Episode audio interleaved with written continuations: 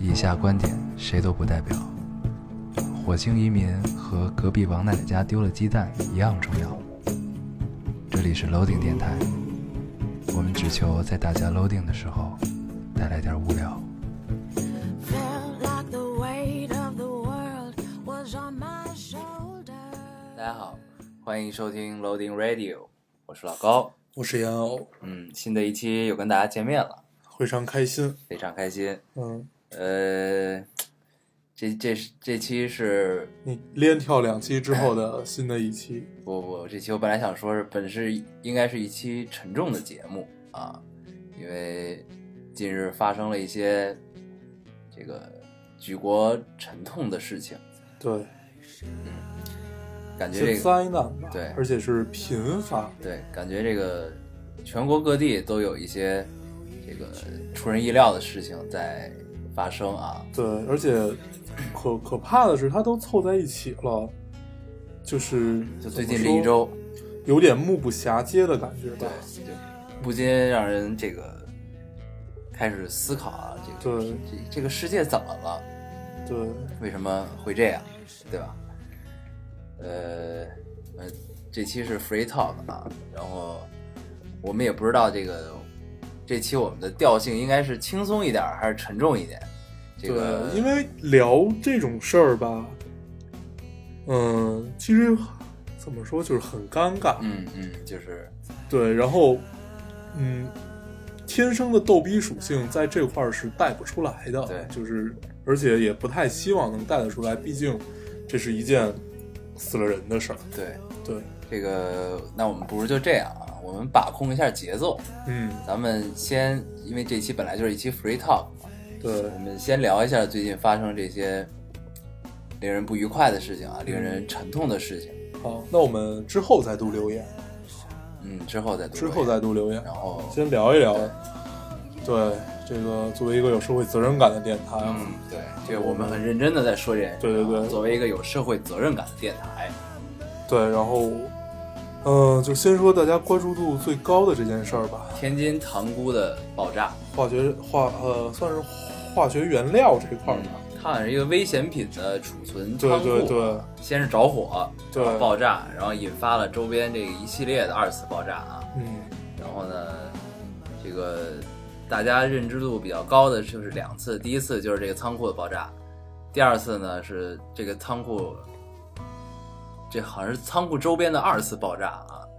这个爆炸威力有多大呢？第一次相当于这个三点多吨的 TNT 爆炸，第二次好像二十多吨。第二次是二十一吨的，对第二次这个威力呢相当于一颗洲际导弹。对，对，这个因为当时看到那个视频的时候，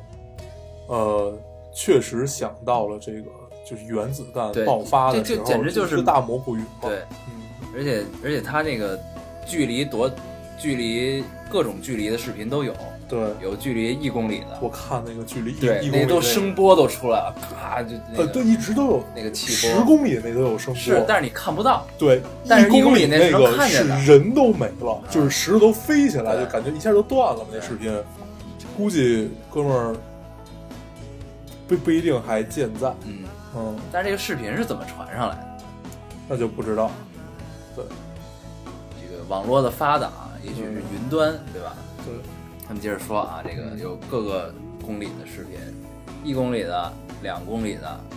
五公里的、十公里的都有。嗯，十公里内真的已经非常远了，然后爆炸，整个天全亮了。对亮了之后呢，然后因为它这个这个冲击波传过来时间是有有有延迟的，对对然后一本来炸完之后觉得可能没事儿了，嗯然后突然等一下啪就整个画面就开始震。对，就是它玻璃震了，对，这嗯是我相信大部分人都是第一次看到，就真的眼眼见为实的看到这个爆炸爆炸的威力啊。对，也希望是最后一次，对也希望我们永呃此生不不再见到。对，这真的是非常令人震惊。对，呃，当时那一刻就真的觉得是在，就就跟战争是一样的。对，这简直就是就是没有辐射的原子弹的感觉啊了。对，而且既然是化学品爆炸，那就是这个后续的危害是一定存在的。嗯嗯但是具体有多少危害，呃嗯、谁也不敢妄下评断吧。而且，其实网上每天公布出来的消息，真真假假，假假真真，对，这个根本不知道该信什么。我们能做到的是，呃我们能做到的就是不去散播未经证实的消息。在这个时候，我觉得对官方的信息还是才是最可靠的、啊。对，不要说这个什么官方虚报啊，这个对那个的，因为他在官方这个在确认死亡名单或者确认一些事情原因的时候，都是要有一定的过程的。对，它它是要有程序的。对，包括嗯医院首先先认可这个人，这个真的去世了，嗯这是需要过程的。嗯然后呢，各方的核实这个人的身份，嗯各种他可能已经无法辨认这个人究竟是怎么样，是是谁了，对吧？对，这都是有过程的。因为我看到一个就就是它那个汽车的龙骨，嗯那个轮胎上呃旁里边那个龙骨都已经融化，嗯嗯然后他们查了一下，说那个是铝吗？嗯是铝合金，嗯铝的熔熔点好像是六百六十度还是六百四十度？嗯对，那如果人在旁边的话嗯，人应该就是碳水化合物吧？啊，那还有那蛋，还有蛋白质对，啊，那他妈的不就还有钙，对不就气化了？是啊，对，就是我觉得那个那这那个死亡融化应该是这个那个叫什么？爆炸瞬间释放的热量，嗯它可能一瞬间就融化了，对，因为火不可能有那么高的对热量吧？应该对这个对学渣啊，不知道啊，那应该应该是不会啊嗯，但是又有就是他们说呃进去的好像是第一批还是第几第就第一就批是消防是员，编外的编制外的一批消防员，就对不是不是在消防系统里的，好像是一个什么公安消防支队的，嗯，然然后他们去了进去也有就是受了伤出来的。嗯那如果照着这种说，呃，人就会气化了。那他们已经在爆炸中心的位置了，那为为什么还会只是重伤而，就是只是受伤而已？嗯所以就是这个所所有的概念，我们作为普通的，呃，不管你是学霸，你是学渣，或者你是什么也好，都无法来做评断，因为很多的消息是有冲突的。对那我们唯一能做的就是去等一个官方的消息对，就是到底是个什么样子，那为什么会发生这种事儿，而且它为什么会导致双方口径不一致？那最后官官方的消息出来，我们也会就明白这个道理对了吧？对。嗯，这中间就是因为，首先现在是一个互联网是极度发达的时代啊，这个有一个地方发生了一些灾难，然后呢，让信息可以更快的传播到大家这里，然后可以获得更快的帮助，对这是好处。嗯那弊端呢，就是总有一些别有用心之人啊，可能散布了一些消息，然后呢引起大家恐慌，对这也是不可避免的。对。所以呢，这个时候一定要相信官方啊，相信政府。对，因为发生这种大灾大难的时候，能能用这种举国之力去救灾和就是去查呀或者怎么样的，只有只有国家可以干，就只有国家机器能干的能做得到这一点。剩下你任何一个小的机构或者一个个人振臂一呼，这都是很 很扯淡，确实很扯对淡。对所以就是我们能做的啊，这个在对没有救救援或者有关这些这个事件的专业知识的这些人，我们没有这些东西的，咱们只能是关注这件事情。对然后呢，是保持持续的关注，然后看到我们能尽力的地方就去尽一份力，比如对说最简单的就是捐赠物资或者捐款。对，还有一个比较简单的就是，呃，在未经证实嗯，不要散播。对，对。然后呢，尽量这个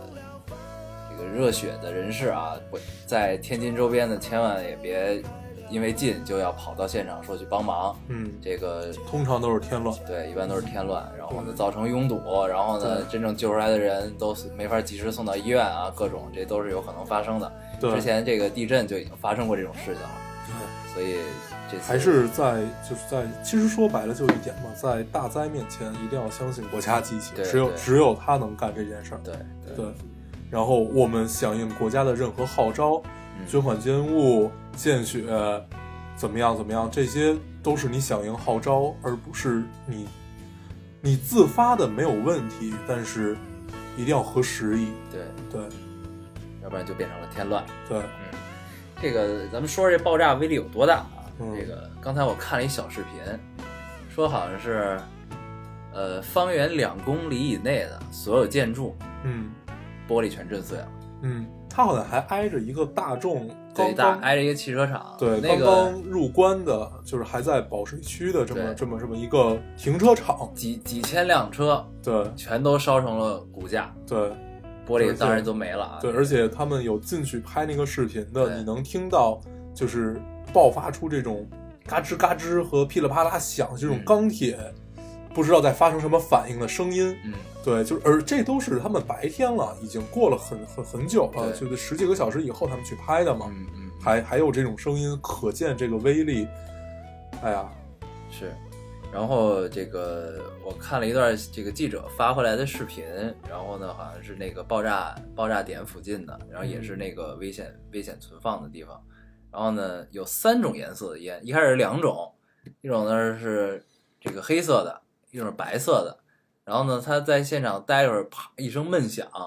然后呢，一片黄色的烟就冒出来了。嗯，这可能就是一些什么化学物质开对始对燃烧了啊。对，这也呃，是一定是有害的，嗯一确肯定是有害的，所以在周边的，就是如果如果有听众的话，还是关好门窗吧，我尽量离先离开那个地方。嗯因为我看好多酒店啊，包括好多北京的酒店，嗯现在都已经免费开放了，啊嗯嗯。就是大大家可以去查询一下这个消息，因为具体具体我也就是一扫而过，确实有天津的更多，嗯就是这种包括很多艺术家工作室都嗯就是免费开放，就是因为都比较大，能容个四五十人，这应该没问题。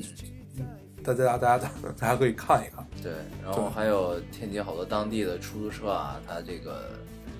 就自发的变成了爱心车队，然后呢嗯免费的就是搭载需要帮助的人，对然后，还送有到医私院也好家啊车也送到哪儿也好都对有。，也也也开始。对我还看到一个新闻，就是发国难财的这个一个出租车，啊，起步价一百对，是起吧？步价一百，然后当即吊销。 对，这种人对就是他妈傻逼，说白了。你知道对，吗就是这就是不合时宜，啊对就是发你，哎对，呀你说你说大家如果看个球儿哈，对吧？对这个好几万人一一个体育场，鸟巢有一球赛，对吧？嗯你跟着，然后你起步价一百，这可能你就遭人骂就完了，对吧？对你骂两句，但是这是你自愿，对，这人自愿，对人家你也不打做就。完了。你说对这种灾难当头，然后你做这种事情，这就是他妈的，我觉得这是太想不开这嗯了这，就是道德底线他妈的有问题的事情了啊！实在是太想不开了。嗯哎，咱们聊点儿没有在嗯微博上看到和我们听到新闻的这些事儿吧，嗯就是关于这场灾难。嗯嗯，就感感感觉最近所有的灾难都凑到一起了啊，嗯，什么东莞，东莞还东莞地方塌地了陷，对对，塌了嗯地。然后今天好像鞍山还着火了，嗯，鞍山的一个锅炉对锅炉厂嗯，爆炸，对，也是爆炸，嗯然后加上天津，然后加上北京这个三里屯儿，对，就还有这个砍人的，，对，拿了一把白，色的大长武士刀嗯嗯嗯，横在街头，对，对，这个就有点不太理解了。嗯，他砍完人不跑，对他站那儿，对站他在站在那远儿处啊，对，就看着。然后我对当时还看到那个视频，就是他就在边上走，然后嗯，身边还有人经过他，对，就就也没觉得就特别诡异对，这就个事就情。感感觉他在行为艺术一样，对就就站在那儿没有跑，对，所以就就很多事儿你都会怀疑他他妈到底是真的假的，就就你看到这种东西，对，但是你又而看且到了伤者之后，你就会觉得这他妈就是真的。对，而且就那那他到他他到底是在做什么？是在引起注意吗？还是在在干嘛？对所以，嗯，不懂。对，然后确就实突不然懂间感觉就是北京就不太平了啊。对，好像北京最近一直一直都都处于一种特别、特别、特别暧昧的这么一个对气氛当中。混乱，然后大家也不知道该对对，吧？然后祖国各地都不太太平。嗯啊啊，对这块儿我觉得可可以聊一下关于这个呃爆炸，就天津爆炸的这一块儿，它就是这个化工厂，不是化工厂，就是这个化学品离离居民区的这个距离，嗯，对，这个绝对是不符合规定。对这个事儿，我就一直就觉得特别奇怪。我一直觉得对就是在化学化工厂或者化学这种危险品储存的仓库附近建居民区是一件他妈太二的事情了。对，这个一定是不符合规定的啊。如果要不然它不会不会死伤这么大，应该对你你如果不说这次爆炸，就是你附近有化学品、有危害物，你比如说你泄漏渗到地下水之类的，这都是就是对大家有非常严重伤害的一件事情啊。对对，咱们嗯还是在等消息吧，看看到底是为什么会离到居民区这么近，而且嗯，就肯肯定肯定估计天天津整个就是政政府部门会下去一批人，就跟当时中北京的非典一样。对，就是这个东说西这么其大的实事儿对，咱们在就是祈福的之余啊，其实更应该关注的是背后这个事情对，发看生看的原因看和看责任啊。人祸嘛，对有多少的成分是人祸嘛？对，就该对问责啊。对，然那后么说到人祸，其实咱们聊点感动的事儿吧。嗯，对，前两反正天啊，啊在微博上看见了一一个漫画，啊，逆火而行，对，对啊叫《世界上最帅的逆行》，嗯然后当时看之后就热泪盈眶。对深深的被触动啊嗯。这个，当然就这个画面，其实这个第一反应就是电影里的画面，就是嗯救火电影这种，嗯或者是灾难电影，就就是主角永远就是到最后，比如说最后一场重场戏的时候啊，就逆行，然后大家都往外跑，他就往里冲的这种。对，对，然后呢，这个也是真真切切的出现在了我们的生活中，出现在嗯了我们的视野里。对，然后呢，这个第一波消防员就是这样的啊。对，这个英雄嘛对他们最先赶到了现场，然后呢，在完全不知道到底发生，就是到到底是个怎么样的情况，里面是个什么情况的时候，嗯，就毅然决然的选择我要冲进去。对，然后呢，对这个网上还有这些这个微信截图啊，他们的对话啊，记录，哎呀，这个太伤了。对，对就是我要回不来，你爸就是我爸，对，那就是我爸。记得给我妈上坟，对吧？对，就就当时看完这句话，就觉得就全身的鸡皮疙瘩一下就起来了，就觉得这是一种什么什什么情感？我们先不聊占有这个问题啊，这个最大的一个情感就是，呃，在这个和平年代，嗯。英雄主义没有那么盛行的时候，突然涌现出来一帮人，嗯对，他们平时可能就是就生活在我们当中。对，然后大家也没有什么关注，但真正遇到了一些我们无法应对的事情的时候，他们就勇敢的站了出来。对，就跟不管是地震了也好，还是九八年洪水，就你看子弟兵们都是站在水里拿人墙挡啊。对，对，所以真的是这个真正遇到了事情才知道对，这个国家政府部门的这个可靠性啊，这个国国国家机器是有优势的。对对对对是有优势。然后，嗯、这是一种这个叫明知不可为而为之的精神。对，嗯但是确确实也是在我们感动之余吧，感动这个消防员的英雄和。他其实就是为了保护嘛，为了保护人民，嗯然后网上很多人都在说说，呃，正常的模式是应该，就是首先你不应该离居民区这么近，嗯然后其次应该是等它炸，嗯应该是把就是疏散完了等它炸，因为这种情况下是一定会发生二次爆炸的，所以在等等它炸。嗯，但是首先我们有一个前提是它离居民区没有那么远，对，所以当时的情况是只能往前往里冲，可能是这样的一个情况。因为首先这个东西离居民区太近了，所以需要救援的人就有很多。对然后这个时候疏消散疏散消不防完队的必须要进去，对，要救他们。嗯，呃，其实这么多年一直在鼓吹的都是这种灾呃救灾的职业化，嗯其实对这个绝对是对的，但是呃职业化带来的问题可能也也是我们现在想象不到的。嗯对，但是我觉得这是怎么说？这是必经之路吧，应该是必经之路。职业化就意味着牺牲少，嗯这个是一定的。嗯所以，呃，能有多少这种？因为看到那些孩子们都是十八九、十九岁，嗯啊，甚至还有没有成年的。对，有有九三年的，有九对，四年的，我看到一九七年的，嗯九七年七月份还是九月份？对，对然后还有他们的长官们，也都是七几年的，对也这个一并去世了啊。对，个嗯我们在缅怀之余啊，我们更多的应该是反思对吧，应该是对反思。就是首先它离居民区近啊，这是一个这个显而易见的问题。还有就是，嗯，就是对民众，民众对面对灾难该做什么反应，这个普及教育其实也是一个问题。对。但是其实就尤其是你，你不能，如果你不能做到让这些居民区离这个危险的地方那么远，那你对他们的普及是不是应该加强呢？嗯，对吧？就这个面对在化工区可能发生的危险，你们应该做出怎样正确的反应，对吧？嗯，这都其实都是我们值得反思的地方啊。对，事儿出了，其实值得反思的事儿太多了，嗯嗯就是，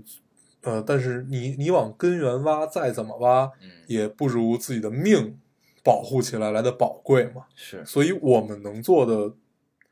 其实是你首先要去保护好自己，嗯，然后再去指责别人。对，对，其实这样一个套路，嗯，所以就是 就是现在现在的时代，咱们信息传递的很快，但是关注度下去的也很快。对，这所个以就是问题。在我们这些活下来的人啊，这些没有没有没有经历这个事情的人，对，每一场灾难，其实回来的人都是幸存者嘛。对我们不管只你是离得有多远，我们只 是看到了这件事情啊。所以，其实我们更更应该做的是持续地对这件事情保持关注，然后，嗯，查个究竟嘛，对吧？就是问责嘛，对，就是问责，我们虽然查不了，但是我们可以呼吁和关注这件事情就啊。督促嘛。对，其实民众能做的大部分的功能就是督促，嗯，对，所以为什么有很多事情都是希望可以透明化的啊？，对对对对，就让我们更方便的督促他们。对。 然后还有一个特别好玩的，好多在网上骗钱的，那天我看到，嗯，就是说我我我我现在要组织捐款了，然后怎么样怎么样，然后都捐 到我这儿来对，然后然后真的真的有捐的，啊！我看到最多一个是捐了二十多万，还是还是六十多万，这个就很可怕。你想想，我我我我们不考虑人渣啊，我们不不去想人人渣为什么要做这件事，因为他是人渣。我们要想的是，我们现在想不到一个能能让我我们特别放心的把钱捐进去的一个途径，对就是没有。对，然后，呃，你捐给各种 NGO，他们是没有权利接接收这种的。对，然后你捐给中国红十字会，嗯，所以你最靠谱的啊，也就不别好捐说钱，直接捐物资，对他们也没法挥霍，对吧？对，啊，所以我觉得这是特别可怕的一件事。自从郭美美那件事儿出了以后，你就没处找可以捐钱的地儿。对，哎，所以这个啊，这个事情一出哈，问题很多啊。 哎呦，你能 对，就是你打官腔就是你面对你面对这个这件事情的时候，你不知道你该说什么，对你知道吧？你就是很无奈，对就是啊，这么多问题，那就是就是这样啊，这个对事，儿，因为对吧？呃，很多问题都是带着愤怒的，对啊而且就是是你带着不解的，但是就是你我们也没法在公共场合去表达出来很多东对西。对，就是所你以你也没法愤怒这个事儿，对就是你愤怒你也说不出来，你也不知道你你能不能说这些事情，对对吧就因为你毕竟是一个公众平台，你你俩人聊天，你爱说什么说什对么，啊这都是无所谓。就所以只那能咱们聊这个会不会然后也被请去喝茶呢？ 就是很多问题啊，吧？就是所以就是这样啊，所以，呃，最后总结一下这件，就是最最近频发这些灾难吧。嗯首先，在救灾的时候，我们要相信国家机器，对，因为只有只只有他能干这件事儿。第二，在这件事儿过去以后，我们的关注度要还在，然后保持一个持续的对关注，保持持续的关注，然后关注的不一定去骂，但是你一定要去有问责嘛，对就说白了还是问责嘛，而且对这个在大家悲伤之余啊，一定要保持清醒和理智，对，不要干出一些还是说俗一点，就要不信谣不传谣嘛。往实际一点说，就是，嗯，你不知道这个消息是不是真的，那就尽量不要往外再传播。对，行然吧后，这个对我之前还看到，就是有一个现场，在可能走在一个断掉的高速公路上的一个视频，啊，我看到，冒着远处冒着黑烟，对对对，这简直就是我我相信大家都看过《二零一二》这个电影，嗯，当时看到的时候就是那个场景，对就完全就是末世的状态啊，对，这真的太可怕了。而且很像战争之后，嗯特别像，就经过战争的整个空空洗袭礼过后的那对种对对状态，像是就这是一个最直观，你看到一个现代都市遭遇这种对类似战争的这种洗礼之后是一个怎样的样子？对，这塘沽之前是一个非常就是就很多很多这个先进单位或者什么评选之类，就是榜样港口什么这些都对是在它那，边啊、它算是相当大、吞吐量极大的一个深应该海是港，北方第一大港那个对啊，应该是华华北地区的第一大港了。嗯嗯，唉，行啊，这个我们在这里最后再缅怀一下，在这场在目至呃目前为止发生的各种事情中，呃，逝去的人失们去的朋友们对啊，还有英雄们，消防官兵们。嗯嗯，对，好啊，那个这件沉重的事情我们就告一段落啊，嗯咱们还我是们有点轻松一点，把控一些节奏啊，对咱们说一些轻松的事情。呃，开始读留言吧，那就 是吧？行，啊咱们读留言，啊，很久没读留言了，对，三期了吧？对，嗯，好啊，这个你先读一个，转换一下心情，转换一下心转换一下情心，这个我们也需要 调整一下。呃，好啊，这个我先读啊。嗯，呃，这位听众说，呃，都都是上一期的留言啊，你跟小一那期的，啊，在大街上录的那对期。， 哎，你们俩是怎么办到的呀？在大街上录？其实你就没人觉得你俩是一怪逼吗？没有啊，你找一条僻静一点的路，啊找一没人的路，对，就是也有人，但是基本只有车流声，不太会有人经过。太对，啊怪了。那你俩有没有被蚊子咬啊？没有。是吗？对，还行我们特地去旁边的便利店啊，买了一个花露 水，行，对，咱们到时候也可以试试啊，真的很爽。是吧？，对，确实，呃，想怎么说，特别畅快。嗯然后我发现，就是因为我我是之前就等于这个这个形式也是也是抄袭别人的嘛，嗯嗯我不跟你说过，在就是优优酷上有一个、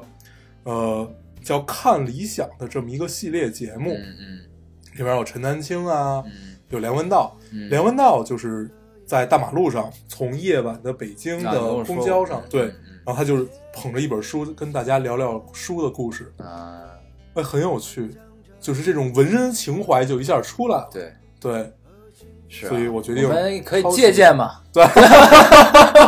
不叫抄袭啊，我对们也借鉴一下应该借鉴一下啊。对对对，好啊，嗯这个这位听众说，有些记忆太过美好，却不敢再去翻开。然而，金匠这个名字就这样由小一的口乍现在我耳中。嗯四年的英国生活，大一的金匠传媒课，十年前的点滴如潮水般涌来，放肆的追求梦想，放肆的大笑，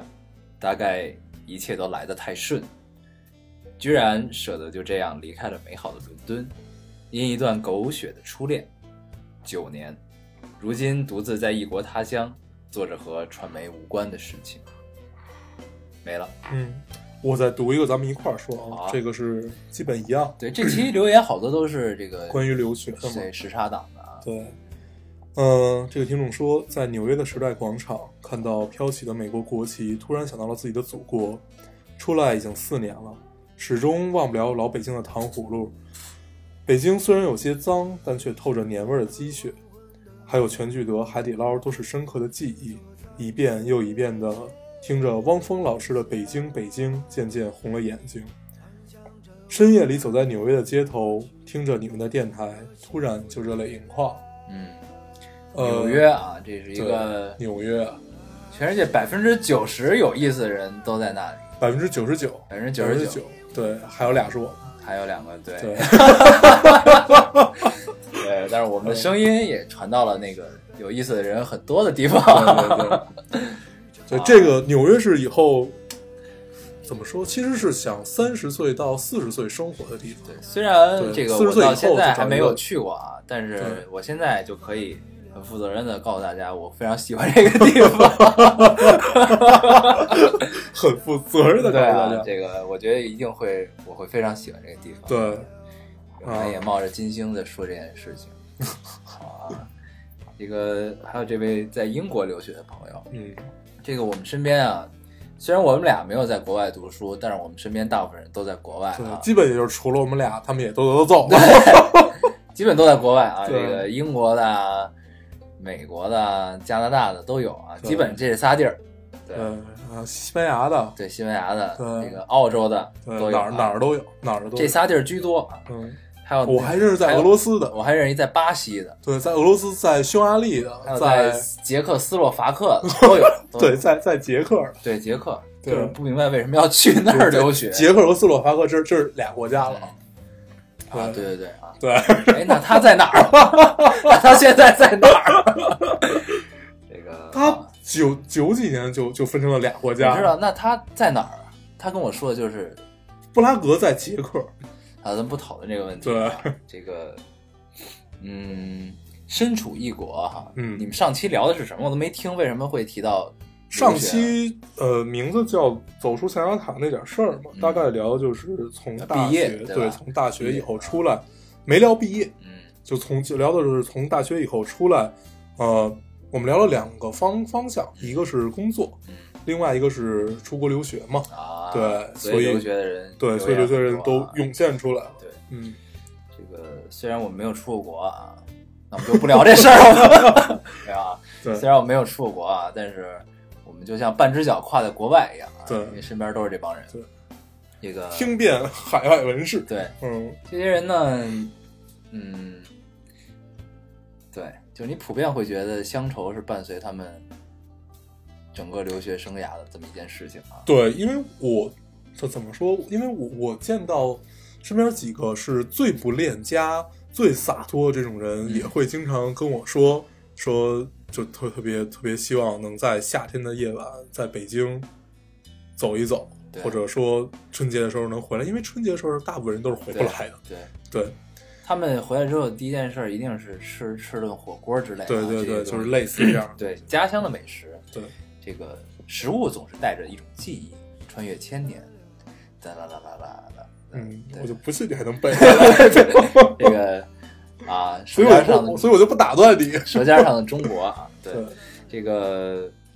嗯，咱们英国这个姑娘好像是因为一段恋情才去的，嗯我还读这个留言啊，好像是因为一段恋情才去的英国。啊这这这姑娘是咱们一个朋友吗？你还记得吗？啊，那个也是因为因为爱情去的英国，然后就是她老她她她男朋友老老不让她睡 觉那个，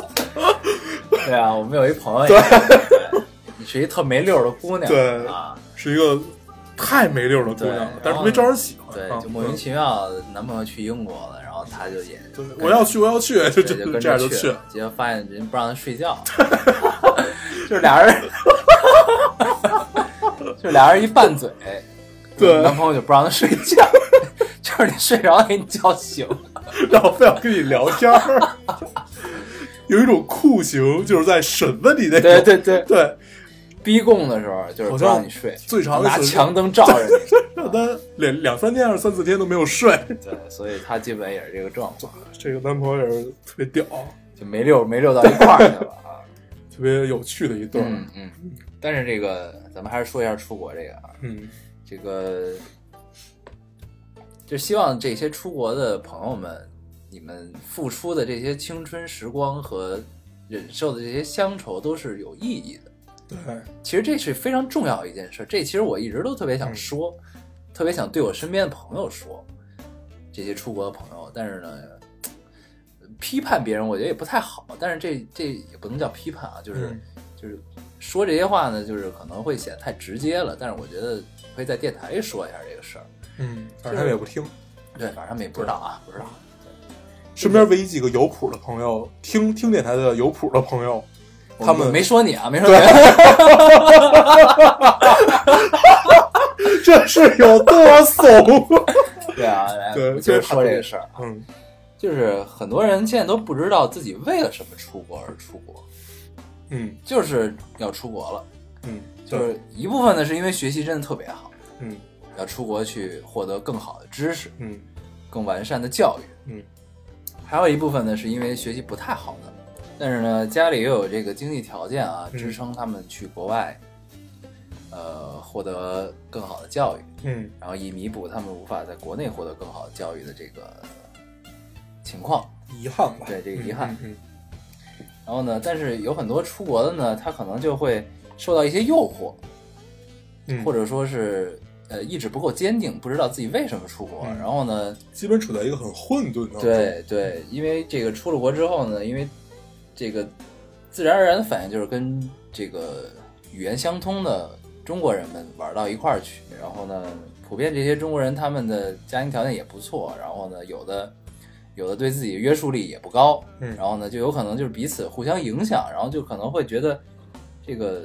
出了国之后就开始混日子了。嗯就有好多是这种让我获得的这种感受啊。嗯然后，但是但是其实他们经历的这些呃经历的事情，其实我们是不知道的。就是你我，起码你我是不知道他们对在国外究竟经历了什么，但我相信他们一定经历了乡愁这个事情，对，对吧？但是就是就是我是觉得，就是现在正在听听我们节目的这些处在国外的朋友们，其实你一定，你既然已经有了这个机会出国，然后你又在经历一些在国内的人无法经历的事情，而更更困难的境遇吧，算是，嗯就你一定要让这你的经历有意义，就是你你付出了这些，你经历了这些困难，那你获得了什么？就说白了，就是要努力学习，在那边要更努力的学习。对，嗯，其实，在国外是很，就如果你真的去学的话，你会很苦；你不学的话也很苦。对，对，所但以苦就是的地方不一样。因为你受的苦有意义嘛，就是这样。嗯对，嗯、这块儿我们就不太多说吧，嗯我们就说一说一说。我我身边留言反还正没读完呢对，反正我身边有好，对啊，我知道，啊！ 就是我以为你要进入对正题了。我我身边有好多这种学习不好，但是家里有经济条件，他们就走了；还有这种学习很好，然后也也走了这种情况。嗯、通常属于第二种的，就是这种学习很好，然后就走这种情况，他们一般都是自己挑学校，嗯嗯，对，然后自己挑一个学校啊，然后就就。就是跟我们上期聊，就是你有几个备选，但是你就想上这个，怎么样怎么样不？是一般这个学习好的是自己挑，对，然然后后呢哎简历 什么都 DIY 都是自己弄，对，然后那个稍微差点儿的都是找中介找嘛。中介，然后他会给你投好多学校，然后你对可能同时获得好多 offer，然后你选一个就可以了。对对这对样对对，对，反正呃，真的是只有只有在你自己很渴望去学一样东西的时候，你最后才能学出来。嗯，通常，反正第一种情况呢，他们都是在国外无数次的换专业，无数次的就都是这个样子。嗨，反正出国了嘛，能多学点儿，多见识见识，总是好事儿。对对，我们这俩没有出过国的就不多说这件事儿对对了对啊。行，好，咱们接着读留言，该该你了。该我了。呃，这稍微有点长啊，这条。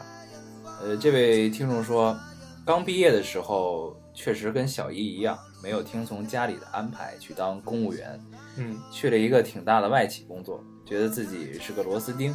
已经在体制成熟的系统中的一个环节中重复同样的工作。嗯后来已经要升职的时候，自己辞职了，随后去了一个小公司，虽说不稳定，但体制灵活，自己的想法能在公司运作中得到体现，但同时成就创造不是每天都有的，也不是一朝一夕能够形成的。我觉得工作两年给我的经验，不是要怕暂时的庸碌和枯燥，关键是要有一个要达成的目标和理想。朝着那个目标走，那枯燥只是暂时的。毕竟刚出校门，那种总揽全局的工作不是每个人都能做的。嗯，这是一个特别务实的留言，对。就真的是特别务实。嗯，因为我们上期也聊到了关于玻璃心这件事儿嘛，嗯嗯然后就说主主要主要以小小一为例啊，就说到这个你在工作中出现了错误，然后就会觉得很自责，然后就会很惭愧怎么样，然后就是习惯了自己可以独当一面，嗯但是很多事情是你不需要独当一面的，而且你还不能出错，嗯你出了错儿，这个就不是你一个人问题了嘛，嗯，就你个整个团队要为你付代价，对，其实是一样。嗯对，能先当螺丝钉儿，其他再说。对，嗯，该你了，啊，该我了。嗯啊，读个有趣一点儿的吧。 这个听众说，朴树出了新歌，正好听了一年前你们聊朴树的那期节目，听烟偶近乎执拗的讲他理解的朴树和他的情怀。记得之前听《平凡平凡之路》，有一种思索思索很久、沉淀很久，终有了感悟，急切的用各种方式表达自己的所得。听在木星的时候，就是应该就是朴树那个新歌，我也听了。嗯，的时候，有一种老子不管你怎么想，老子就是披星戴月的想要回到原点。 在木星我听了，呃，尽管评价没有那么好，但是其实我还是挺喜欢的，因为对你就是盲盲目的喜欢，不是因为很多时候，就是让我突然找到了一种窦唯从黑豹出来之后开始自己做东西的那种感觉。一开始你可能有不理解，嗯，有听不懂，但是就是通你常都是随着时间的沉淀和随着你自己的积累，你会慢慢的去理解。当然，那种时候你也不一定喜欢，但是你理解了。对，我觉得我觉得他是是这样的一过个程。自由自在，在做自己想做事情的一个对一个对状态对，这对个啊就就就说白了就在做音乐嘛，嗯说白了就在做音乐玩音乐嘛。对，行，你读一个。是，嗯，对这个不不不必多说，大家喜欢就去听，不喜欢就不对听，就这么两个道理。嗯这位听众说，想念一个人、一些事、一个声音。高考结束后，将错过的电台都听了一遍，已经养成了习惯。每天睡前一定要听你们的电台才能安睡。嗯长达一年的失眠也好了。很少评论，一是学校不让带手机，二是知道你们不会读我的。但是这一次我忍不住了，嘉宾都挺贫的，但按照我的口味，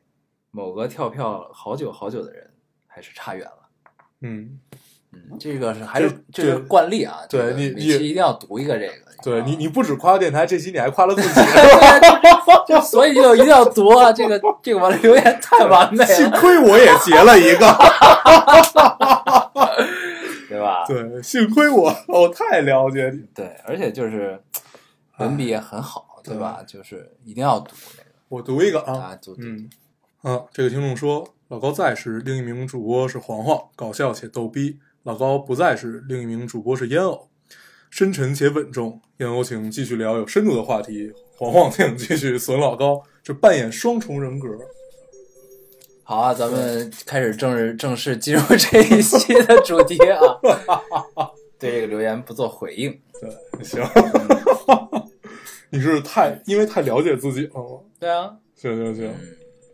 哎，行，咱们聊正事儿吧。嗯，对，其实正事儿已经聊完了，对对对我们剩下的时间都是 free talk 啊。对，你看那个太平轮下了吗没有啊那彼岸，那我给你讲一遍啊。讲吧，反正我也没没有没有没有机会看，是因吧为已经写我靠，对它刚上映排片就不到百分之十，就百分之六还对，是它七大概百分之四十的内容吧，百分之三十到四十的内容都是在重复上部。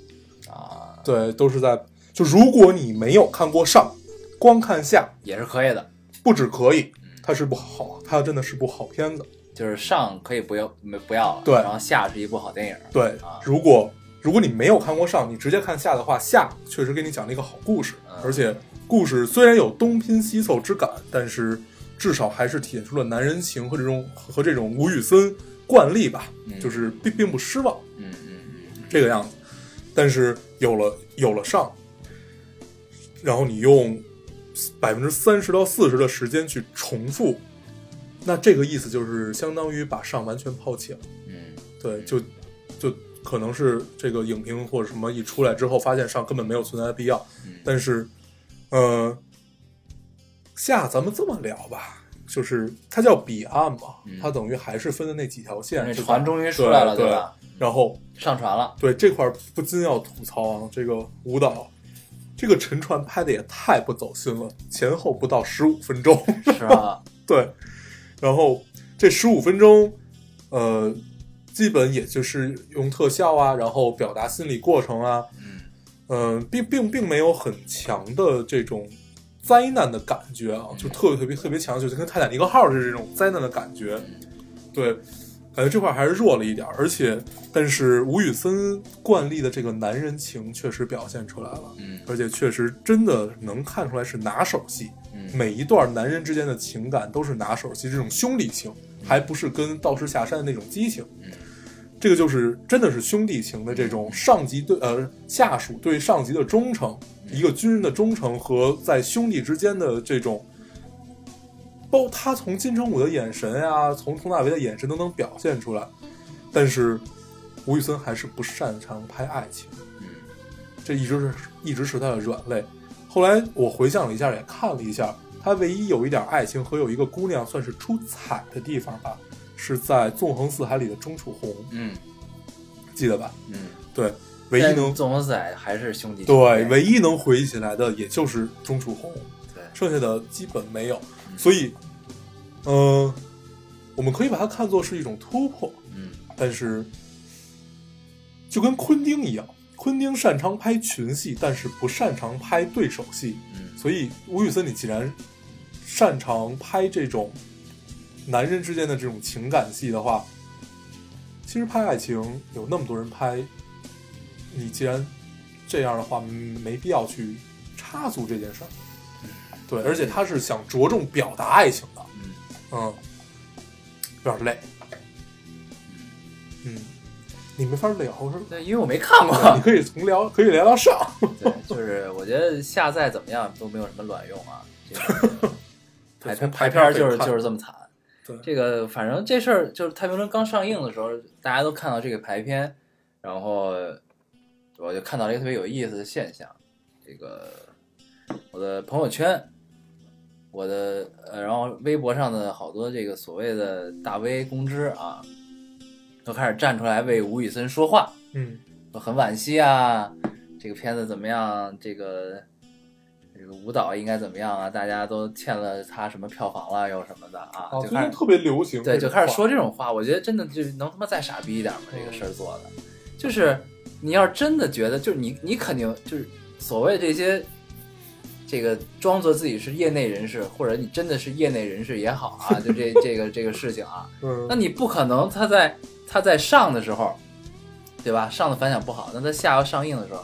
你如果真的惋惜，你为什么不在之前就去帮帮这个片子呢？然后真正上映看到排片儿，然后出来站出来说一说这个事情，然后呢，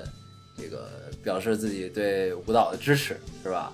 然后呢，说一些这个屁用没有的话，然后呢，嗯，就让我觉得就这个行为真的这可以再二一点了。嗯就这种感觉啊，就是一个一个影片它好，它就是好；它不好就是不好。市场是可以检验出来的这个事情对。我觉得这说白了就是口饭了。对啊，对，这个嗨，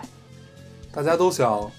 卖卖人情，嗯都想在别人落魄的时候送块炭，嗯，对，但是送的时不合时宜。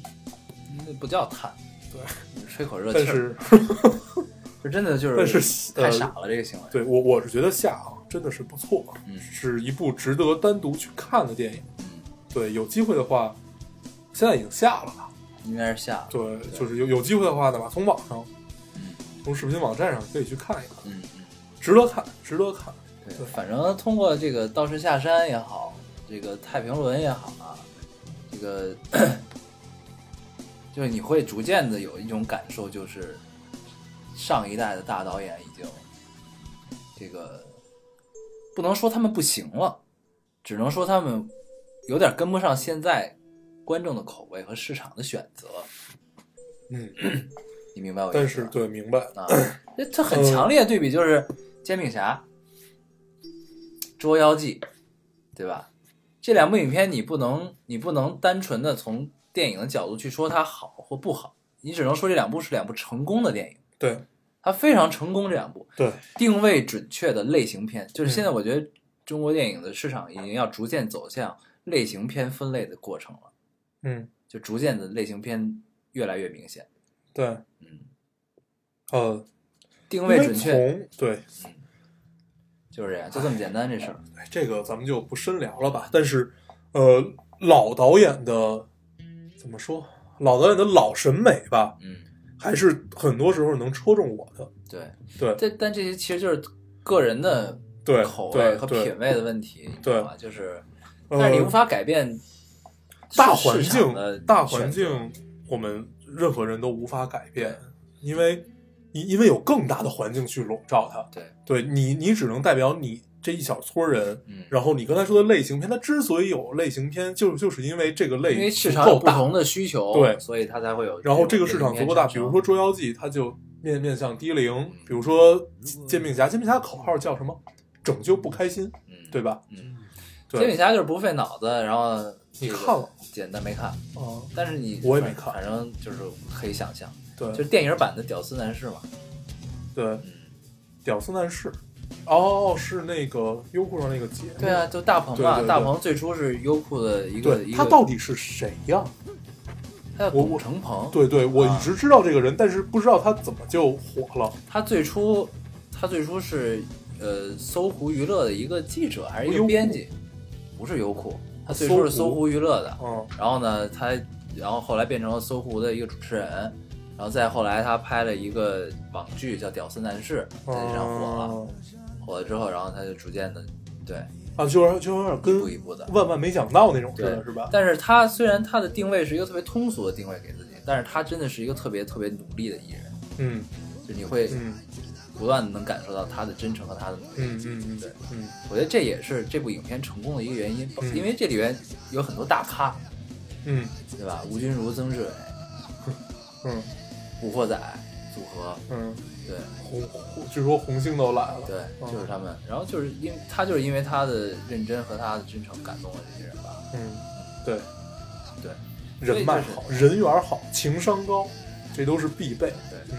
所以就是。就是定位准确嘛，就对是就就聊到这个问题就是这样啊。嗯，行，反正，呃，我们不去做什么去改变大趋势或者就坚守自己这么点事儿， 对，其实这个事儿特别但是我们能做的简单，就是因为这个问题其实是永远存在的，只是现在越来越对我们能做的，其实说白就是用脚投票嘛。你愿意去看你就看，嗯对你不愿意去看你就走，就这么点道理。对对。然后对，咱们有一期结尾曲用的是给电影人的情歌是吧？呃，对，上上蔡蔡期琴的那对个，对，就唱给他们听着特别合适，这个事儿是就是以身为身做梦中梦，因为就是那其实是他给杨德昌的。我知道，对对对，特别喜欢这首歌。嗯然后那个对，就是你坚持自己的导演，其实这个市场上总是需要的，总是会有人需要这些人，，嗯 对，人多人少而已。对、嗯对，就是反正都不重要。是做给自己还是做给观众，对吧？ 就一聊这个问题，我就停不下来，你知道吗？对，就特 别对，反正一切的一切归根到底都是时间来检验。嗯，就像武则天的无字碑一样，对不对？嗯，其实每每一部电影都相当于留下了一个无字碑嘛，嗯每一部作品。嗯那你最后能留得下来，那就留下来了，对那被后人传颂。嗯对不对？那留不下来，那也就是随着时间的长河，历史的车轮就就碾压而过，也很正常。对，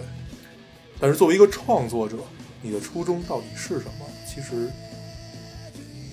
嗨，不多说了，咱们这期差不多了，收个尾吧。嗯，这期是这个这期这个跟咱们之前的风格可能比较迥异的对，比不是不也不能算迥异，就跟咱们之前的普遍的调性比，就是相对会沉重一些啊。对，因为咱们之前是避开这些，对咱们之前是一般一般一般不不会去聊一些灾难啊什么这些，但是这回是实在没有办法，他都凑一块儿了，就觉得你躲不过这种事儿，躲不过。对，这个这突然这个结尾，我觉得就特别适合用一个我一个朋友前两天跟我说的一句话，嗯说的不能叫一句话，一个短语， 嗯一个短语叫“活久见啊，活了活得久了，什么都能见到。”。对，啊，其实就是这样，对对吧？对，然后呢，咱们这期结尾曲就用我说的那个呗，人生路漫漫。行，是吧？对，就活久见嘛，对吧？呃，这结尾曲叫《人生路漫漫》，嗯，是这个《施工奇案》的特别老的一个电视剧的香港电视剧的主题曲。钟镇涛，对，不是，然后原唱不是他，啊、然后被用在了张国荣版的那个《满汉全席》里面，啊然后钟镇涛唱的插曲。嗯，叫《人生路漫漫》，是一个特别喜庆，然后特别节奏感很对，然后强，激昂，然后对就觉得人生路漫漫，就是对吧？嗯在这种时刻，我们就放一首这种昂扬斗志的歌吧。嗯嗯行嗯，，好，那我们这期节目就这样，我们还是老规矩，说一下如何找到我们。嗯，大家可以通过手机下载喜马拉雅电台，搜索 Loading Radio 老丁电台就可以下载收听，关注我们。新浪微博的用户搜索 Loading Radio 老丁电台，关注我们，我们会在上面更新一些及时的动态，大家也可以跟我们做一些交流。嗯，现在 iOS 的用户也可以通过 Podcast 找到我们，还是跟喜马拉雅一样的方法。好，那我们这期节目就这样，谢谢大家收听，我们下期再见，拜拜拜。漫漫人生路，谁说生命只有辛苦？我的路上有你陪伴左右，哪怕会有痛楚。泡一壶茶，自得其乐；喝一杯酒，对月当歌。生命的流转，你我都无法停留。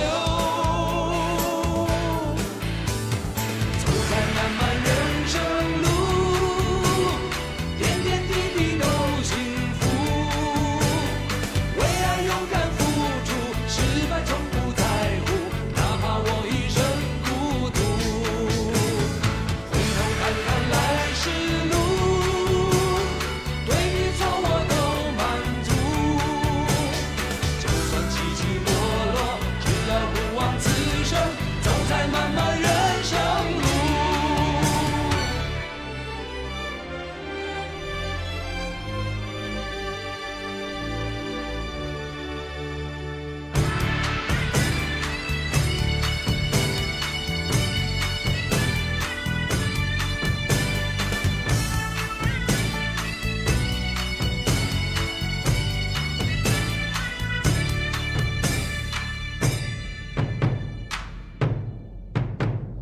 漫漫人生路，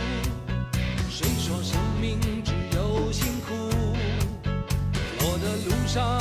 有你陪伴左右，哪怕会有痛楚。泡一壶茶，自得其乐；喝一杯酒，对月当歌。